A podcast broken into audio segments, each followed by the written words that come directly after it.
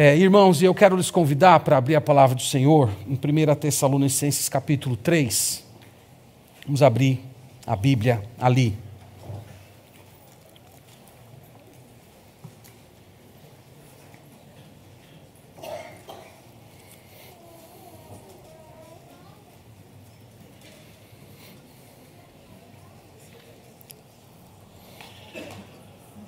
1 Tessalonicenses capítulo 3, eu quero meditar com vocês hoje.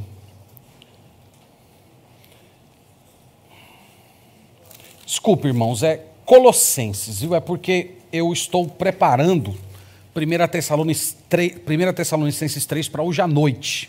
Então, no domingo, eu fico com a cabeça um pouco perdida nos meus dois sermões, principalmente quando se parece os dois textos, né? Colossenses 3 1 Tessalonicenses 3 vai ser à noite. Então, abra, por favor, a Bíblia, nesse livro do apóstolo Paulo. E eu quero conversar com vocês do verso 1 ao verso 11. Hoje vai ser uma exposição um pouco mais longa, um pouco mais geral, mas o que eu quero mostrar para os irmãos nesse texto é o fundamento e a prática da santidade. O que eu quero mostrar para os irmãos nessa manhã, se o Senhor nos permitir, é que toda construção precisa de um alicerce correto. Se você não tem um alicerce correto, a construção que você está levando fica comprometida. Então, o, o, nós precisamos de um alicerce seguro para construir a nossa vida de santidade. E eu quero mostrar o alicerce dessa construção na primeira parte da mensagem. E na segunda parte, eu quero mostrar a elevação da nossa vida, dessa construção de uma vida santa perante o Senhor. Então, é o que nós vamos caminhar aqui com o apóstolo Paulo se o Senhor assim nos permitir. Então eu vou já lendo com os irmãos e expondo o texto, e eu quero mostrar para vocês, já aqui na abertura do capítulo, o fundamento da nossa santidade. Qual é o fundamento da nossa santidade? O fundamento da nossa santidade é a união com Cristo. Então é da união com Cristo que flui uma vida de santificação. Se você não tiver esse alicerce muito bem estabelecido de estar experimentando uma vida de união com Cristo, definitivamente você não vai é, experimentar a santidade verdadeira. O máximo que você poderá ter é uma experiência de legalismo. Então, o legalismo é aquela tentativa de você construir uma certa moralidade à parte de Cristo, à parte do poder do Evangelho, à parte da, da ação do Espírito Santo. Então, você pode tomar decisões corretas de se abster de certos vícios, de fugir de certas práticas erradas, mas pelo fato de você não tomar essas decisões a partir de Cristo, no poder do Espírito Santo, para a glória de Deus, todos os seus esforços vão acabar descambando de uma forma ou outra no legalismo. É o que nós vamos ver aqui. Vamos começar com o capítulo 3, versículo 1. Veja que Paulo começa dessa maneira, dizendo o seguinte: Portanto, se fostes ressuscitados juntamente com Cristo, buscai as coisas lá do alto, onde Cristo vive, assentado à direita de Deus. Veja que ele começa o versículo dizendo: Se fostes ressuscitados. Esse se, irmãos, essa partícula se, ela não indica possibilidade, é uma afirmação. Esse se deveria ser lido assim: uma vez que fostes ressuscitados. No Novo Testamento, de vez em quando, essa partícula aparece dessa maneira, não indicando uma possibilidade, mas um fato consumado. consumado. Por exemplo, em Romanos 8, diz lá: se Deus é por nós, quem será contra nós? Então, se ali é uma afirmação, não é uma possibilidade. Então, Paulo começa a dizer: já que vocês foram ressuscitados com Cristo. Então, nós falamos um pouco disso hoje na escola dominical, que essa é uma doutrina maravilhosa. O fato de que o Novo Testamento apresenta que a experiência de Cristo em ser ressuscitado pertence a nós também. Nós fomos ressuscitados junto com Cristo. A ressurreição de Cristo não foi apenas a ressurreição dele, mas é a ressurreição de todos aqueles que estão incluídos no seu corpo, de todos aqueles que estarão com ele na eternidade. Veja que no verso 3 ele, ele inclui mais um elemento a essa união com Cristo, falando o seguinte: porque morrestes, e a vossa vida está oculta juntamente com Cristo em Deus. Então, quando foi que nós morremos? Nós morremos quando Cristo morreu. A morte de Cristo não foi apenas a morte dele. A morte dele sinaliza para a nossa própria morte. A, a morte de Cristo apontava para o fato de que um dia nós morreríamos para o mundo, nós morreríamos para uma existência sem Deus, nós morreríamos para uma vida de distância de Deus e teríamos uma nova existência no Senhor. Então, se você juntar as duas informações do verso 1 e do verso 3, no verso 1, ele dizendo: Vocês ressuscitaram com Cristo, e no versículo 3, ele dizendo: vocês morreram com Cristo, a junção dessas duas informações dá origem a essa doutrina, a doutrina da união com Cristo. A união com Cristo, irmãos, é o evento mais importante da sua história. A união com Cristo é, é, é a graça maior que Deus derramou na sua vida todas as bênçãos que você recebe hoje, que você vai receber amanhã e que você receberá no futuro, todas elas estão fundamentadas através da união com Cristo. É através de Cristo que você recebe e acompanha cada uma delas. E o ponto aqui é: quando foi que eu morri? Quando foi que eu ressuscitei? Nós já falamos isso.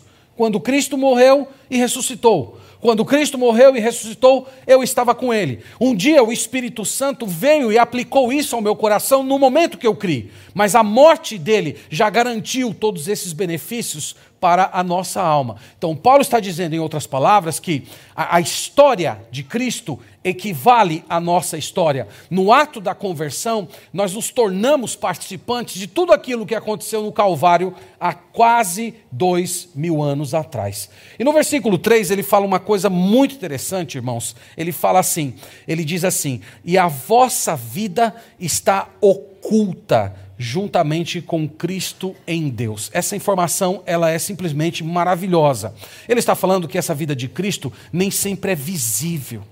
Essa vida de Cristo nem sempre é perceptível. Às vezes, irmãos, nem nós mesmos percebemos essa vida de Cristo ativa dentro de nós. Às vezes nós estamos em certos momentos da vida que nós olhamos para nós mesmos e nos perguntamos: cadê Cristo em mim? Eu não estou vendo Cristo no meu comportamento, eu não estou vendo Cristo nos meus pensamentos, eu não estou vendo Cristo nas minhas atitudes, e às vezes nós entramos em conflitos interiores tremendos por causa dessa sensação de que Cristo está ausente de nós. Alguns caem no abismo, inclusive emocional, pensando até mesmo que não, que não se converteram verdadeiramente ao Senhor. Mas aqui nós temos uma, uma frase maravilhosa: a vida de Cristo está presente, ela é real, ela é verdadeira, ela existe dentro de você, porém, ela é oculta. Ela é oculta. O mundo não percebe. Em alguns momentos da sua vida, dependendo dos processos que você está enfrentando, nem você mesmo perceberá. Mas ela existe, ela é real. No versículo 4, ele traz uma informação maravilhosa, afirmando: quando Cristo, que é a nossa vida, se manifestar, então vós também sereis manifestados com Ele em glória. Então, quando Cristo se manifestar, qual é a manifestação de Cristo que nós estamos aguardando?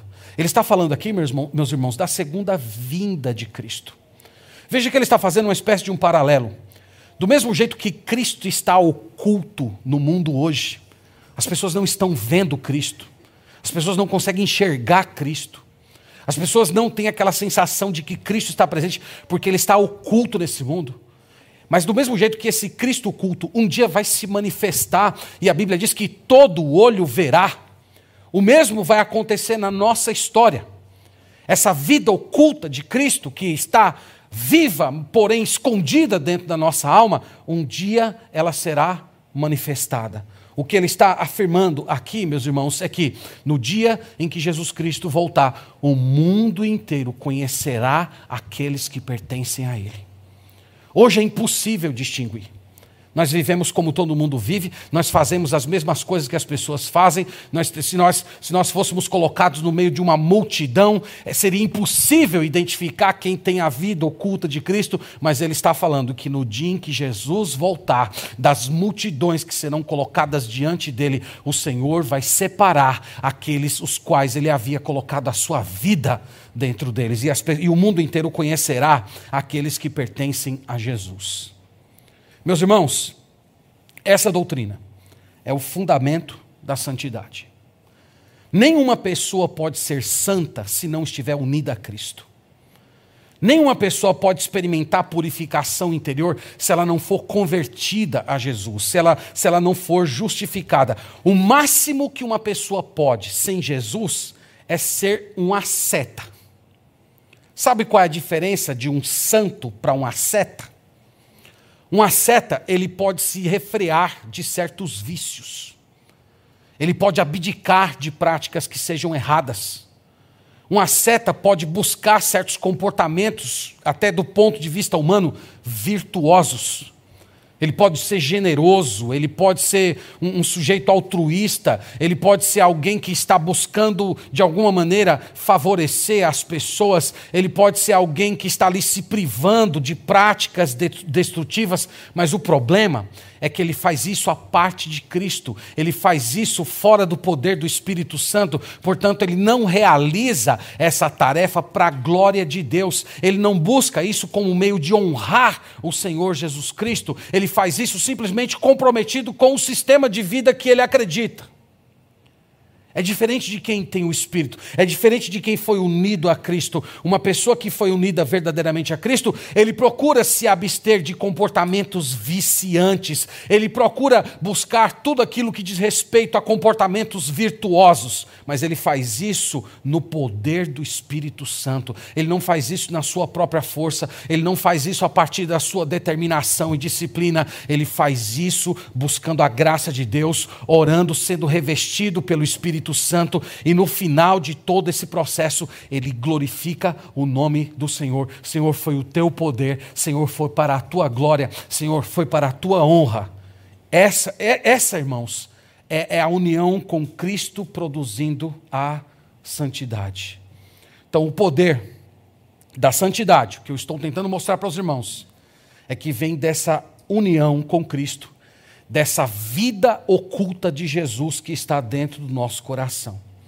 Então, o modo de você ser santo é todos os dias, amando a Cristo, buscando a Cristo, é, indo a, até o trono dele, receber poder, para uma vez revestido você dizer não para o pecado você está ali todos os dias orando, lendo as Escrituras, meditando, congregando com o povo de Deus, servindo ao Senhor, e à medida que você se aproxima de Jesus, o Espírito Santo vai te revestindo de poder, então você pode dizer não para o pecado. Esse é o fundamento, essa é a base, esse é o alicerce sobre o qual nós construímos a vida de santidade. Então espero que todos vocês, irmãos, conheçam bem essa doutrina, que vocês aprendam corretamente essa ideia de que nós fomos unidos com Jesus Cristo, a história de Jesus Cristo, os eventos de Jesus Cristo, a perfeição de Jesus Cristo, a sua morte, a sua ressurreição, Todas essas graças foram comunicadas a nós, nós fomos participantes dela, nós herdamos no dia da nossa conversão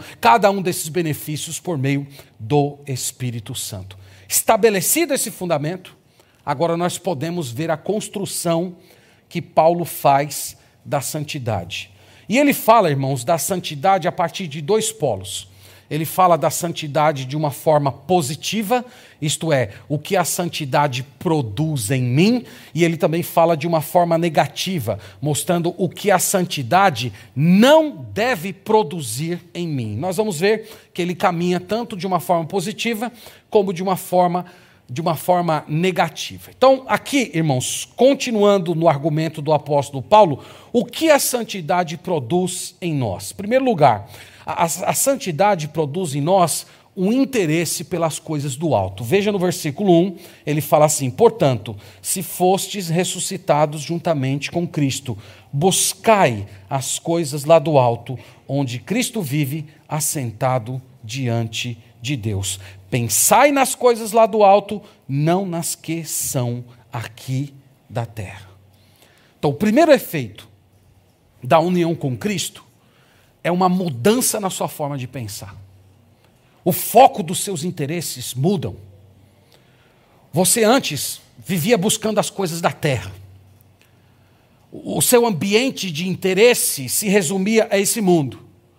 Mas Paulo está dizendo: se você foi unido com Cristo, os seus interesses mudaram. O seu olhar agora está voltado para o alto. Então, essa é uma das primeiras, irmãos, descobertas que uma pessoa que está sendo santificada tem na sua vida nesse mundo. Essa pessoa olha para si mesma e diz: Olha, antes eu, eu, me, eu me interessava pelas coisas da terra, antes eu, eu vivia focalizando no meu, no meu próprio pecado, mas o meu interesse mudou. Eu agora tenho anseio por Deus, eu, eu desejo conhecer o Senhor. Eu, eu olho para mim mesmo hoje e vejo que no passado, até quando eu realizava certas atividades religiosas, eu não, eu, eu não as fazia para Cristo, para glorificar a Cristo, como uma forma de buscar a Deus, de conhecê-lo, de amá-lo, de viver para Ele. Até as minhas atividades religiosas eram voltadas para a minha própria realização. Uma pessoa sem Cristo é assim. Há pessoas sem Cristo que são religiosas que são leais, inclusive, a certos preceitos de religião. Mas eles não fazem isso a partir da união com Cristo. Há pessoas que, que, que não foram unidas a Cristo, mas elas se abstêm de pecados grosseiros. No entanto, elas não fazem isso para a glória de Deus e por gratidão à vida eterna recebida. Então, Paulo está dizendo: se você creu em Jesus, o foco dos seus pensamentos muda.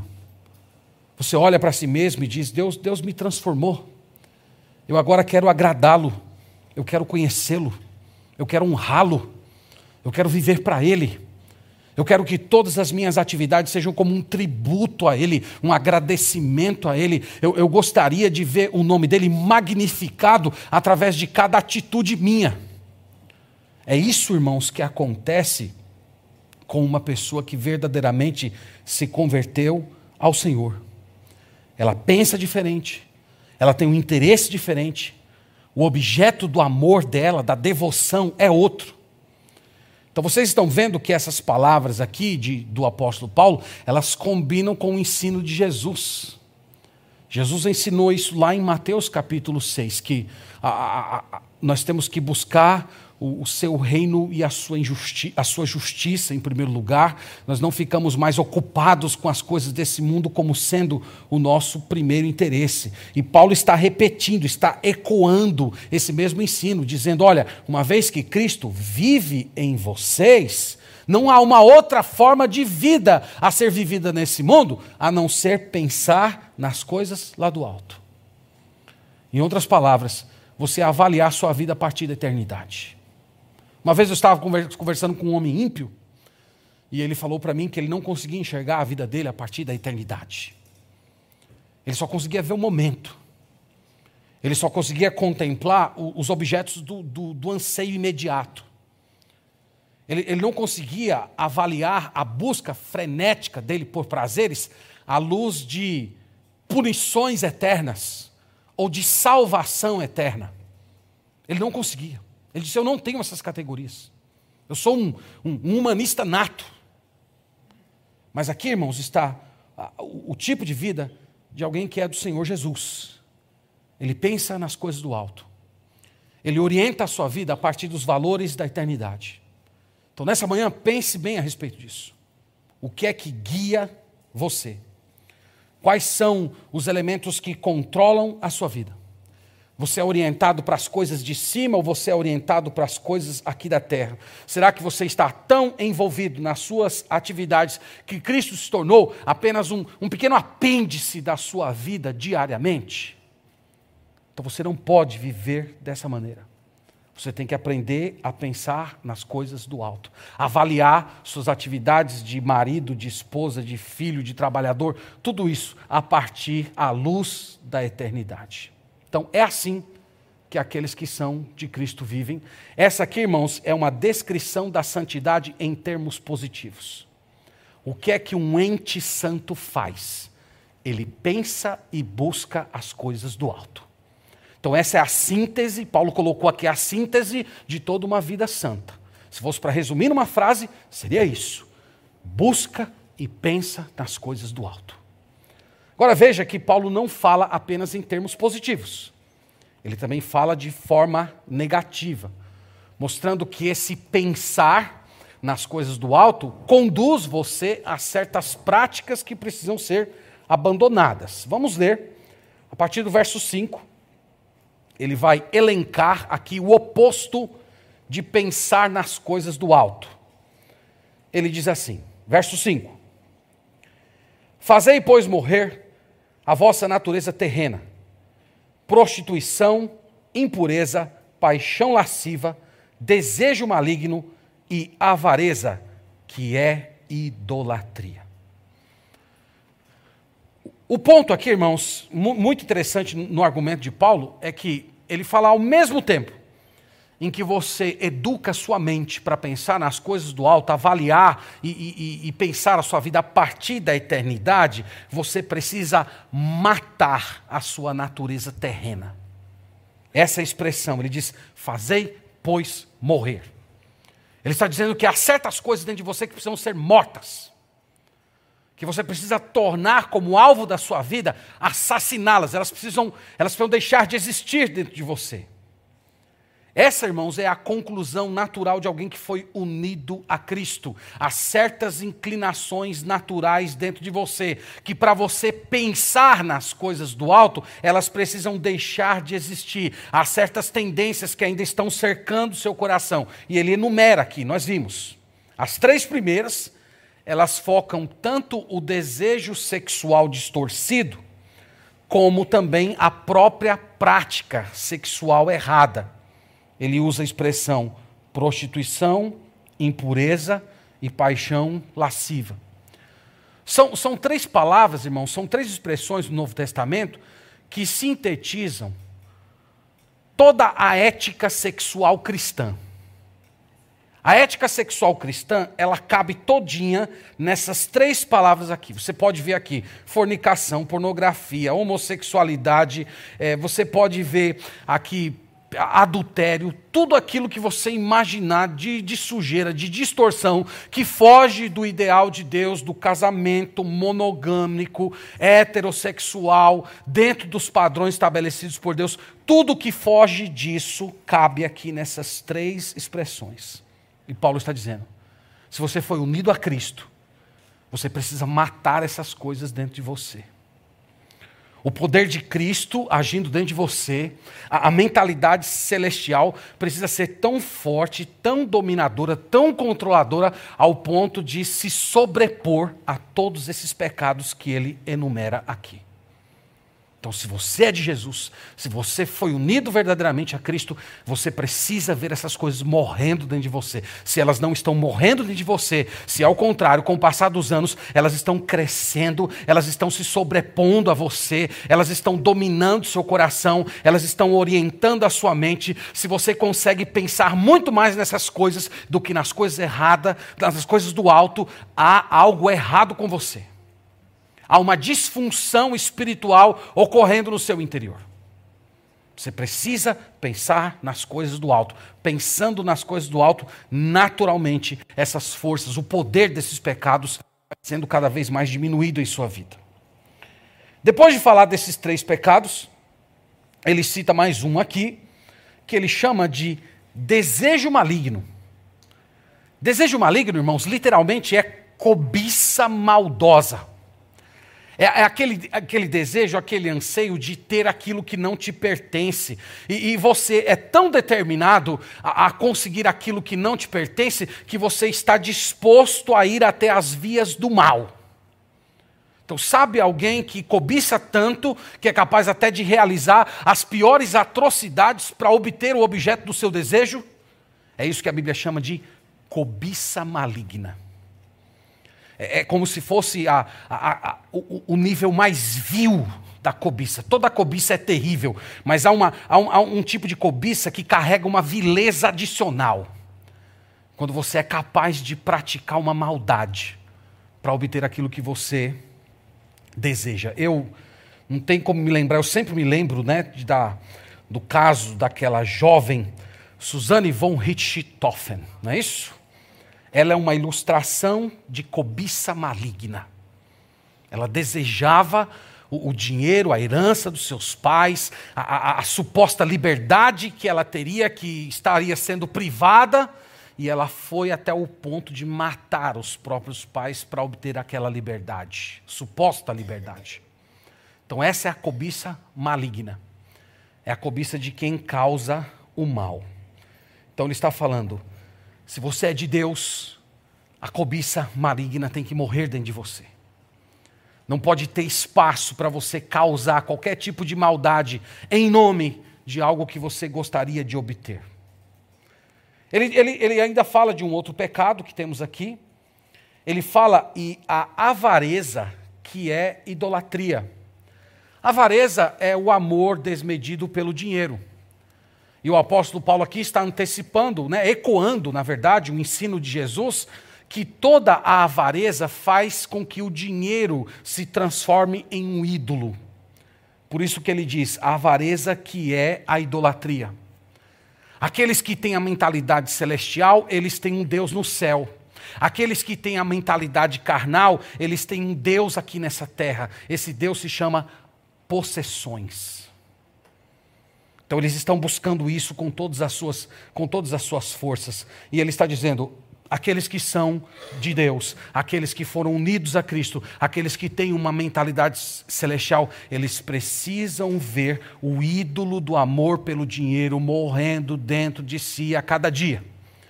Ele não pode estar controlando, ele não pode estar crescendo, ele não pode estar sendo ente dominante da sua experiência diária. A partir de então, irmãos, ele apresenta duas razões para justificar o porquê a nossa natureza terrena deve morrer com os seus pecados que ele mencionou. A primeira razão está no verso 6, ele fala assim: Por estas coisas é que vem a ira de Deus sobre os filhos da desobediência. É muito interessante a forma como Paulo argumenta nesse ponto. Ele está dizendo, irmãos, basicamente o seguinte: um dia haverá o juízo final e será instaurado o grande trono branco. E naquela ocasião as pessoas serão julgadas, diz lá em Apocalipse que os livros irão se abrir e as pessoas serão julgadas segundo as suas obras. E os pecados pelos quais as pessoas serão condenadas ao lago de fogo são esses mesmos que foram listados aqui.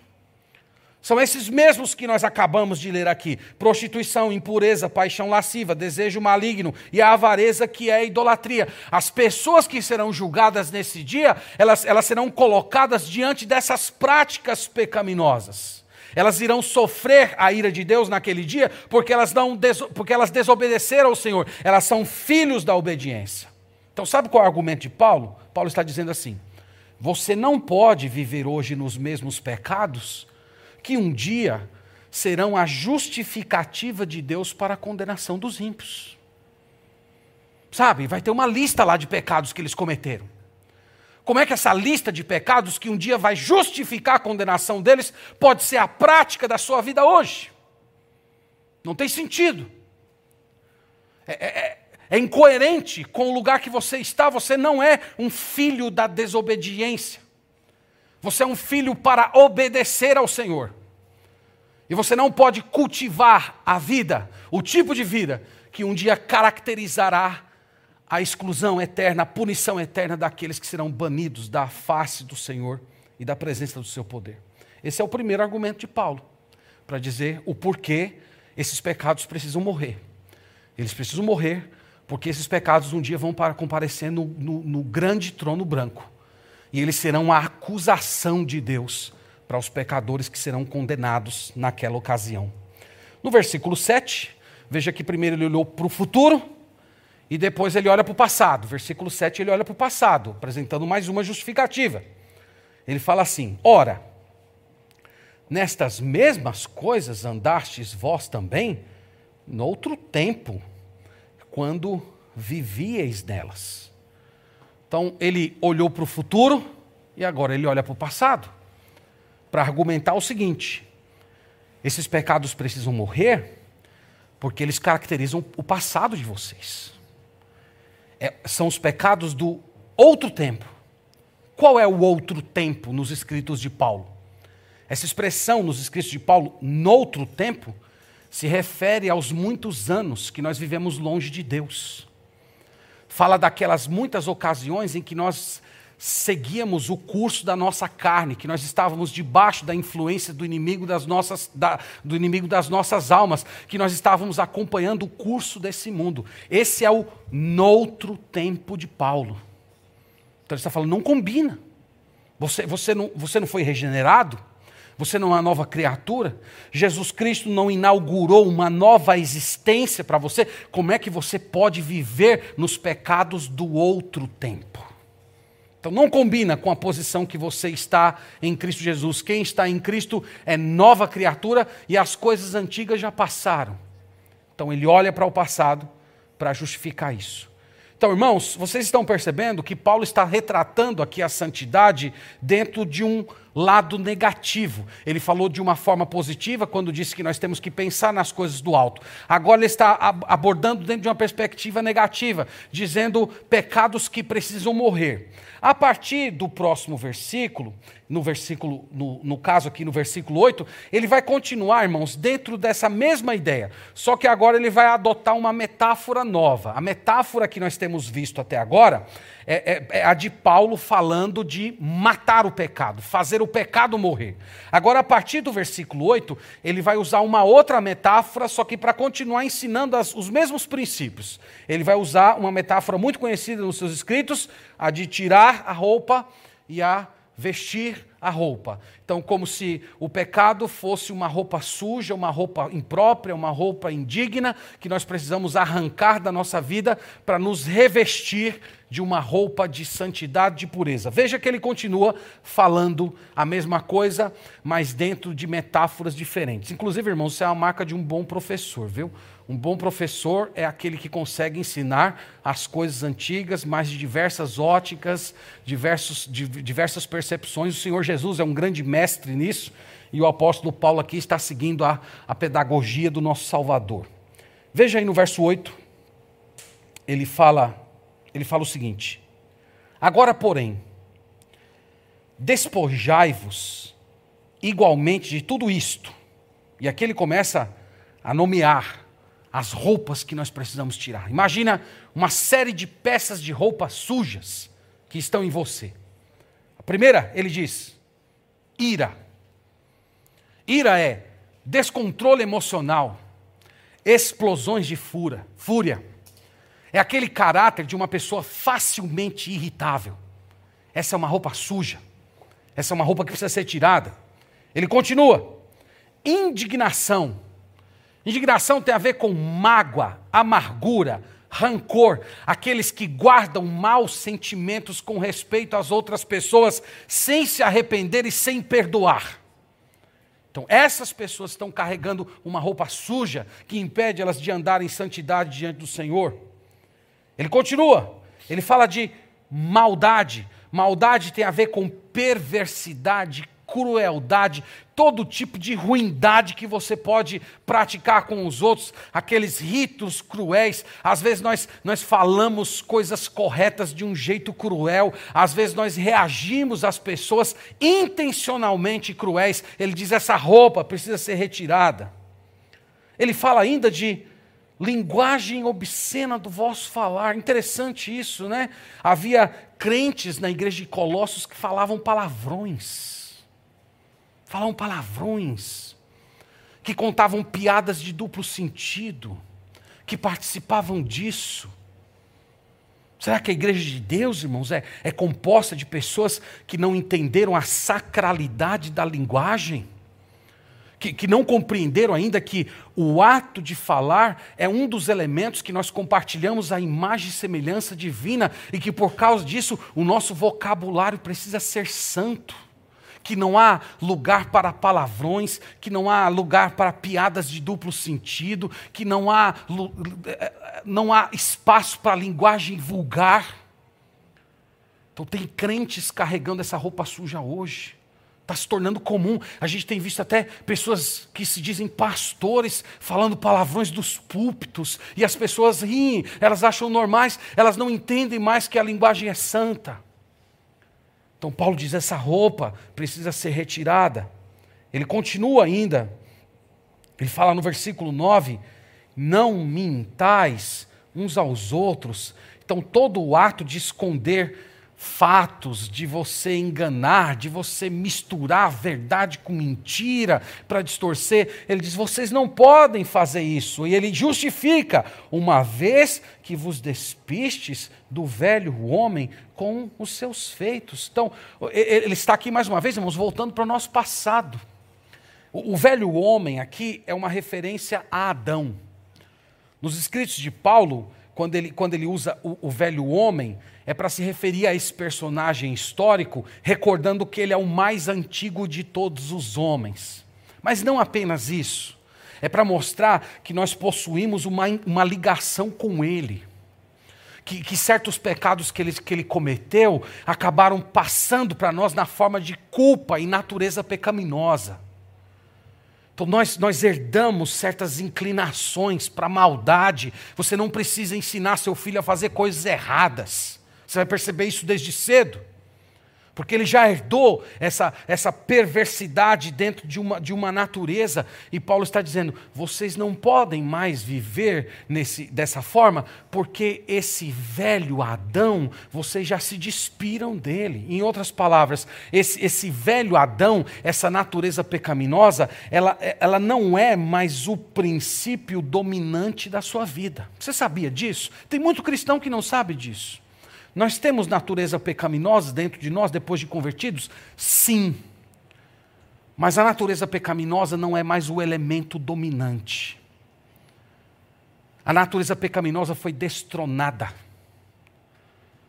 A natureza pecaminosa hoje, na verdade, ela luta para obter o domínio.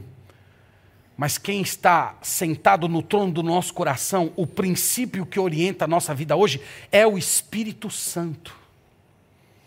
E é por isso que o pecado dói em você. Quando você não era crente, os pecados não doíam. Na verdade, você tinha prazer neles. Mas hoje, quando você peca, se você é do Senhor, isso te incomoda profundamente. E por que você tem esse, esse tipo de experiência é, psicológica, esse incômodo, que às, vezes há, que às vezes até prejudica o seu dia? Porque o Espírito Santo está habitando o velho Adão não é mais o impulso dominante, você foi revestido de Cristo.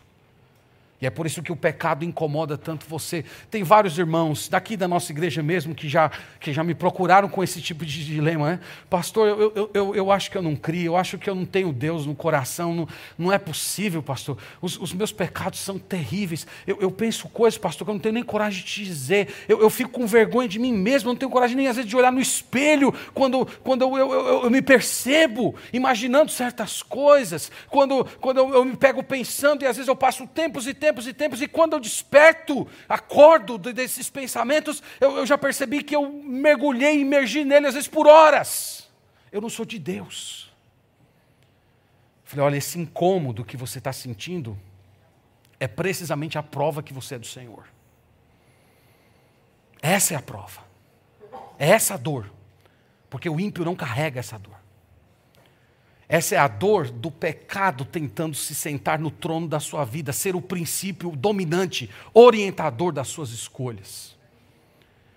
Então, Paulo está falando: vocês têm que tirar essa roupa, porque vocês já se despiram desse velho Adão. Não justifica mais.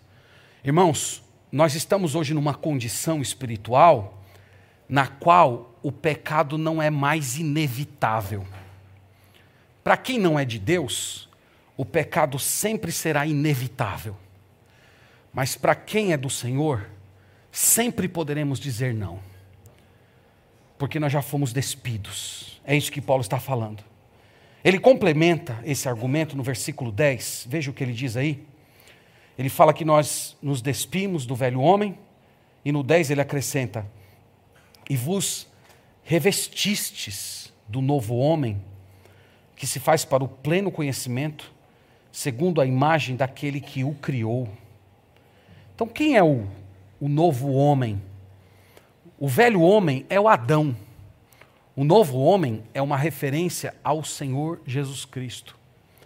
Enquanto o velho Adão é a ilustração da natureza pecaminosa, o novo Adão, Jesus Cristo, é a ilustração da nova natureza, da qual nós fomos revestidos, que se tornou o princípio dominante.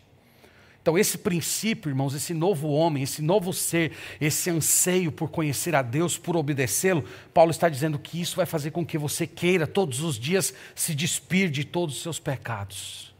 Esse é o nosso impulso. E a obra dele, ele fala, que é produzir em nós a imagem daquele que nos criou. Então, tudo que está acontecendo é para você ser mais parecido com Cristo. É para você se tornar mais parecido com Jesus.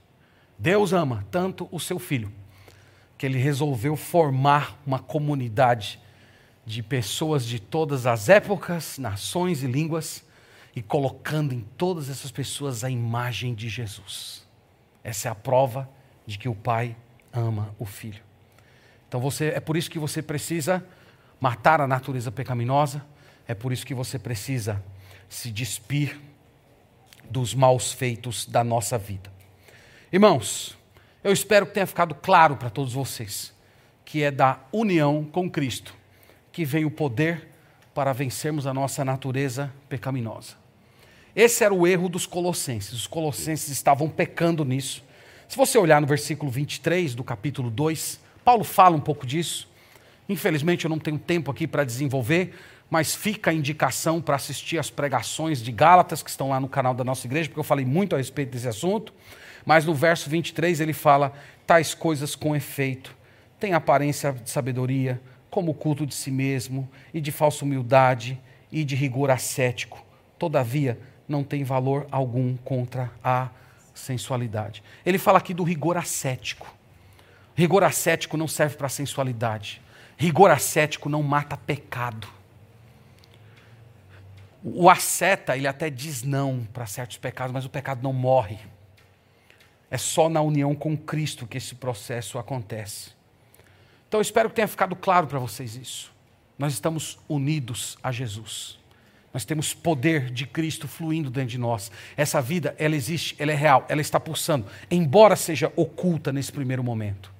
Eu espero também que tenha ficado claro para você que essa nós temos ainda uma velha natureza essa, essa velha natureza, ela sempre vai nos, as, nos arrastar de uma forma ou outra para os pecados que Paulo acabou de denunciar aqui nessas listas que ele fez. Então você sempre vai ter algo de imoral, algo de maledicência, algo de ira, você sempre terá algo de avareza dentro de você, mas o, o chamado do Senhor para a vida de santidade é justamente subjugar essa, essa natureza. Talvez você não esteja conseguindo porque você está lutando do modo errado. Já aconteceu com você aquelas promessas que normalmente você faz no final de ano? A partir de janeiro vai ser diferente. Vou ler a Bíblia inteira. Vou orar todos os dias. Vou fazer culto familiar. Vou ser mais disciplinado. Não vou mais fazer tal, tal, tal, tal, e você preenche aí com o que você quiser. E quando chega no mês de fevereiro, o que, é aconteceu? Às vezes nem precisa fevereiro. Nós simplesmente abandonamos tudo. Né? Nós continuamos, né? como diz lá o poeta, nós somos os mesmos e vivemos como os nossos pais. Por que isso acontece? Porque nós estamos lutando na nossa própria força. Você está tentando se tornar uma pessoa santa a partir da sua própria disciplina. Esse é o erro. É o erro que os colossenses estavam cometendo. A força, o poder vem da união com Cristo. É buscando a plenitude do Espírito Santo, é crescendo no conhecimento de Deus, buscando a sua face, alimentando a sua alma, pensando nas coisas do alto, educando a sua mente para buscar conhecer o Senhor, estar com Ele. É a partir disso que nós recebemos poder, através do qual nós matamos ou tiramos a roupa, a roupa suja. Então faça isso. Faça isso. Lembra que Cristo é a fonte para você dizer: não quero, morri para isso, já tirei essa roupa. Lembre-se disso. Senão você só vai cair no ascetismo e na, na frustração. Faça isso, faça isso na sua vida. Eu quero, eu quero terminar lendo com vocês versículo 16 do capítulo 3. Talvez seria um versículo que poderia orientar com algumas, com algumas sugestões práticas de como você fortalecer o poder da união de, com Cristo no seu coração. Ele fala isso, fala assim: habite ricamente em vós a palavra de Cristo, instruí-vos e aconselhai-vos mutuamente em toda sabedoria, louvando a Deus com salmos e hinos e de cânticos espirituais, com gratidão em vosso coração. E tudo o que fizerdes, seja em palavra, em ação, fazei-o em nome do Senhor Jesus, dando por ele graças a Deus Pai. Aqui seria, irmãos, uma sugestão prática de como fazer tudo aquilo que nós vimos hoje. Então, como é que eu fortaleço, como é que eu posso fortalecer essa união com Cristo, o poder do Senhor, como é que, que passos eu posso dar na minha vida para experimentar esse poder de Deus me, me enchendo e se sobrepondo às minhas paixões, aos meus anseios, está aqui. Habite em vós ricamente a palavra de Cristo. Conheça a Escritura, Leia a Bíblia, aproveite todas as oportunidades que Deus te dá de conhecer ao Senhor, de aprender novas informações a respeito de Deus na Escritura, ou reafirmar verdades antigas que você já aprendeu e que muitas vezes nós esquecemos. Aproveite esses momentos. Não faça isso só vindo para a igreja, faça isso durante a semana. Crie momentos para você ter contato com a palavra de Cristo e não descanse até que a palavra de Cristo seja rica vocês não acham que tem crentes que a palavra de Deus está pobre no coração? Tem só um pouquinho, tem uma moedinha, centavos de verdade de Deus durante a semana inteira. Então ele diz: a palavra tem que ser rica, ela tem que ser abundante, ela, ela, ela tem que ser o, o, o, o, princípio que governa a sua semana. Eu quero conhecer o Senhor, eu vou aproveitar todos os momentos de, de estar na presença do Senhor. Ele fala ainda aqui de instrução e aconselhamento mútuo. Então você tanto está é, compartilhando com os outros aquilo que você tem aprendido de Deus, como você está se permitindo é, receber é, informações, palavras de motivação, repreensão, palavras de estímulo das pessoas que Deus colocou ao seu redor. Em outras palavras, para usar aqui a linguagem dos puritanos, ele está falando de conversação santa. Nós não temos isso, irmãos. Esses processos morreram na, na nossa vida. Para muitos crentes, o que eu estou falando aqui é uma coisa estranha. Mas você tem que ter pessoas às quais você compartilha a fé. Nós tivemos várias semanas de escola dominical em que falamos de comunhão. E uma das coisas que eu tentei deixar claro para os irmãos é que nós limitamos a comunhão a fazer churrasco juntos, é, jogar futebol, conversar alguma coisa, assistir um filme juntos, marcar um jantar. Nós podemos fazer todas essas coisas, mas a essência da comunhão cristã é compartilhar a fé, é compartilhar Cristo, é você ter alguém que está instruindo você e você está devolvendo isso na forma forma de experiências espirituais, falando para as pessoas o que Deus tem feito na sua vida, quais são as suas lutas, quais são as suas dificuldades, quais são as suas derrotas, inclusive. Você tem um lugar que você se sinta, que você se sinta é, tranquilo, que você não seja soberbo e você pode abrir o seu coração e dizer: Eu falhei, eu não estou bem, o meu casamento está ruim, eu não estou me entendendo com os meus filhos, eu não estou conseguindo buscar a Deus, eu tenho certos pecados que, que estão me escravizando. Nós precisamos, irmãos, desse tipo de coisa. É assim que a palavra de Deus habita ricamente em nós. Ele fala aqui ainda de louvar a Deus, salmos, hinos e cânticos espirituais, você cantar a Deus não é só cantar no culto. Às vezes, até quando nós cantamos no culto, nós cantamos desconectados das verdades que estão sendo entoadas. Nós cantamos quase que no automático. Mas ele está falando aqui de você ter o hábito de louvar a Deus durante a sua semana. Você, quantos de vocês é, cantam ao Senhor, elevam ao Senhor canções durante o período devocional? Seu sozinho, terminou de ler a Bíblia, vou entoar um louvor ao Senhor. É meio esquisito, né? Mas não tem nenhum instrumento para acompanhar, né? Minha voz é meio desafinada. Mas nós louvamos ao Senhor. Nós precisamos cantar ao Senhor. E ele fala: gratidão. Gratidão. O, o, o Espírito Santo de Deus, irmãos, não enche gente que vive reclamando de tudo, gente que vive mal-humorada, gente que, que só tem palavras de, de. só tem palavras negativas o dia que só consegue enxergar o que tem de ruim. Lembra que esse, inclusive, é o olhar dos demônios. O olhar dos demônios é sempre esse olhar negativo. Né? O olhar dos demônios acha que sempre por detrás de todo mal, todo bem tem um mal. Tem pessoas que quase que se profissionalizaram nisso. Então você precisa ter gratidão ao Senhor. E ele fala: tudo que fizer, em palavra e em ação, fazer em nome do Senhor, para a glória de Deus Pai. Você realizar todos os seus deveres diários como sendo um tributo ao Senhor, agradecendo ao Senhor, agradecendo a Deus pelo seu trabalho, agradecendo a Deus por sua família, agradecendo a Deus por sua saúde, louvando a Deus quando você conseguir completar os seus deveres, quando você terminar, você tornar todas as suas atividades, atividades espirituais, conectar cada uma delas ao céu. É dessa maneira, irmãos, que nós recebemos poder através do qual a nossa natureza pecaminosa é morta e nós nos despimos das vestes de pecado. Se você não fizer isso aqui, você já está entrando numa batalha perdida. Você está numa batalha perdida. Então, esse é o caminho. Aqui nós temos a base da santificação e temos o caminho para obtermos essa pureza de vida. Que Deus nos abençoe e que a palavra do Senhor habite ricamente o nosso coração. Amém. Vamos orar ao Senhor nesse momento.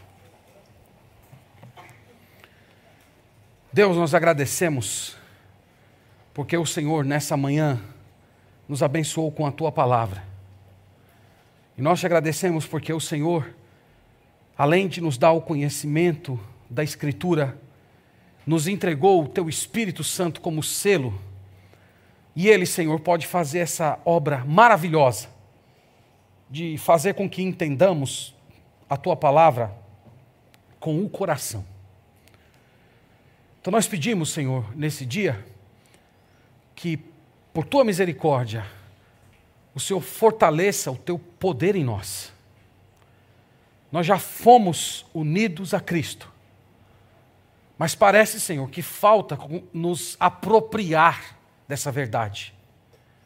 E é por essa razão que nós nos encontramos tão fracos e desmotivados e às vezes reféns de uma natureza pecaminosa que já foi destronada por Jesus Cristo. Mas hoje, Senhor, nós clamamos: fortaleça o teu poder em nós, enche-nos de ti, orienta a nossa mente para o alto Desperta o nosso coração para te buscar, te conhecer, te amar. Faz com que o nosso primeiro anseio seja o de te conhecer e de viver na tua presença, de honrar o teu nome através de cada uma das nossas atividades. Faz, Senhor, a tua palavra habitar ricamente no nosso coração. Coloca, Senhor, ao nosso redor pessoas com as quais nós poderemos instruir e ser instruídos que nós poderemos ajudar e ser ajudados, abrir os nossos corações e também sermos instrumentos para ajudar outros irmãos nas suas próprias lutas internas. Enche o nosso coração de gratidão, tira de nós esse espírito murmurador que vive se queixando da sorte, da vida, de pessoas, de circunstâncias. Enche-nos de gratidão, Pai, e nos auxilie para que todas as nossas atividades sejam realizadas para a tua glória, que os nossos deveres mais comuns sejam para o teu nome, sejam um tributo a Jesus Cristo, seja uma entrega do nosso louvor, do nosso todo o nosso afeto, do nosso amor por ele. Faz isso, Senhor. Faz isso na nossa vida, Pai. Nós estamos pedindo isso para a tua glória. Nós estamos clamando isso para o teu engrandecimento. Nós não estamos desejando essas coisas simplesmente para podermos nos ensoberbar diante dos outros. Não, Senhor. Nós estamos pedindo essas coisas porque nós queremos uma igreja, uma comunidade que seja formada por pessoas de perfeita representação de Cristo. Nós queremos ter a imagem do teu filho para a tua glória. Então realiza isso, Senhor e certamente nós iremos te glorificar. Essa é a nossa oração, no nome do Senhor.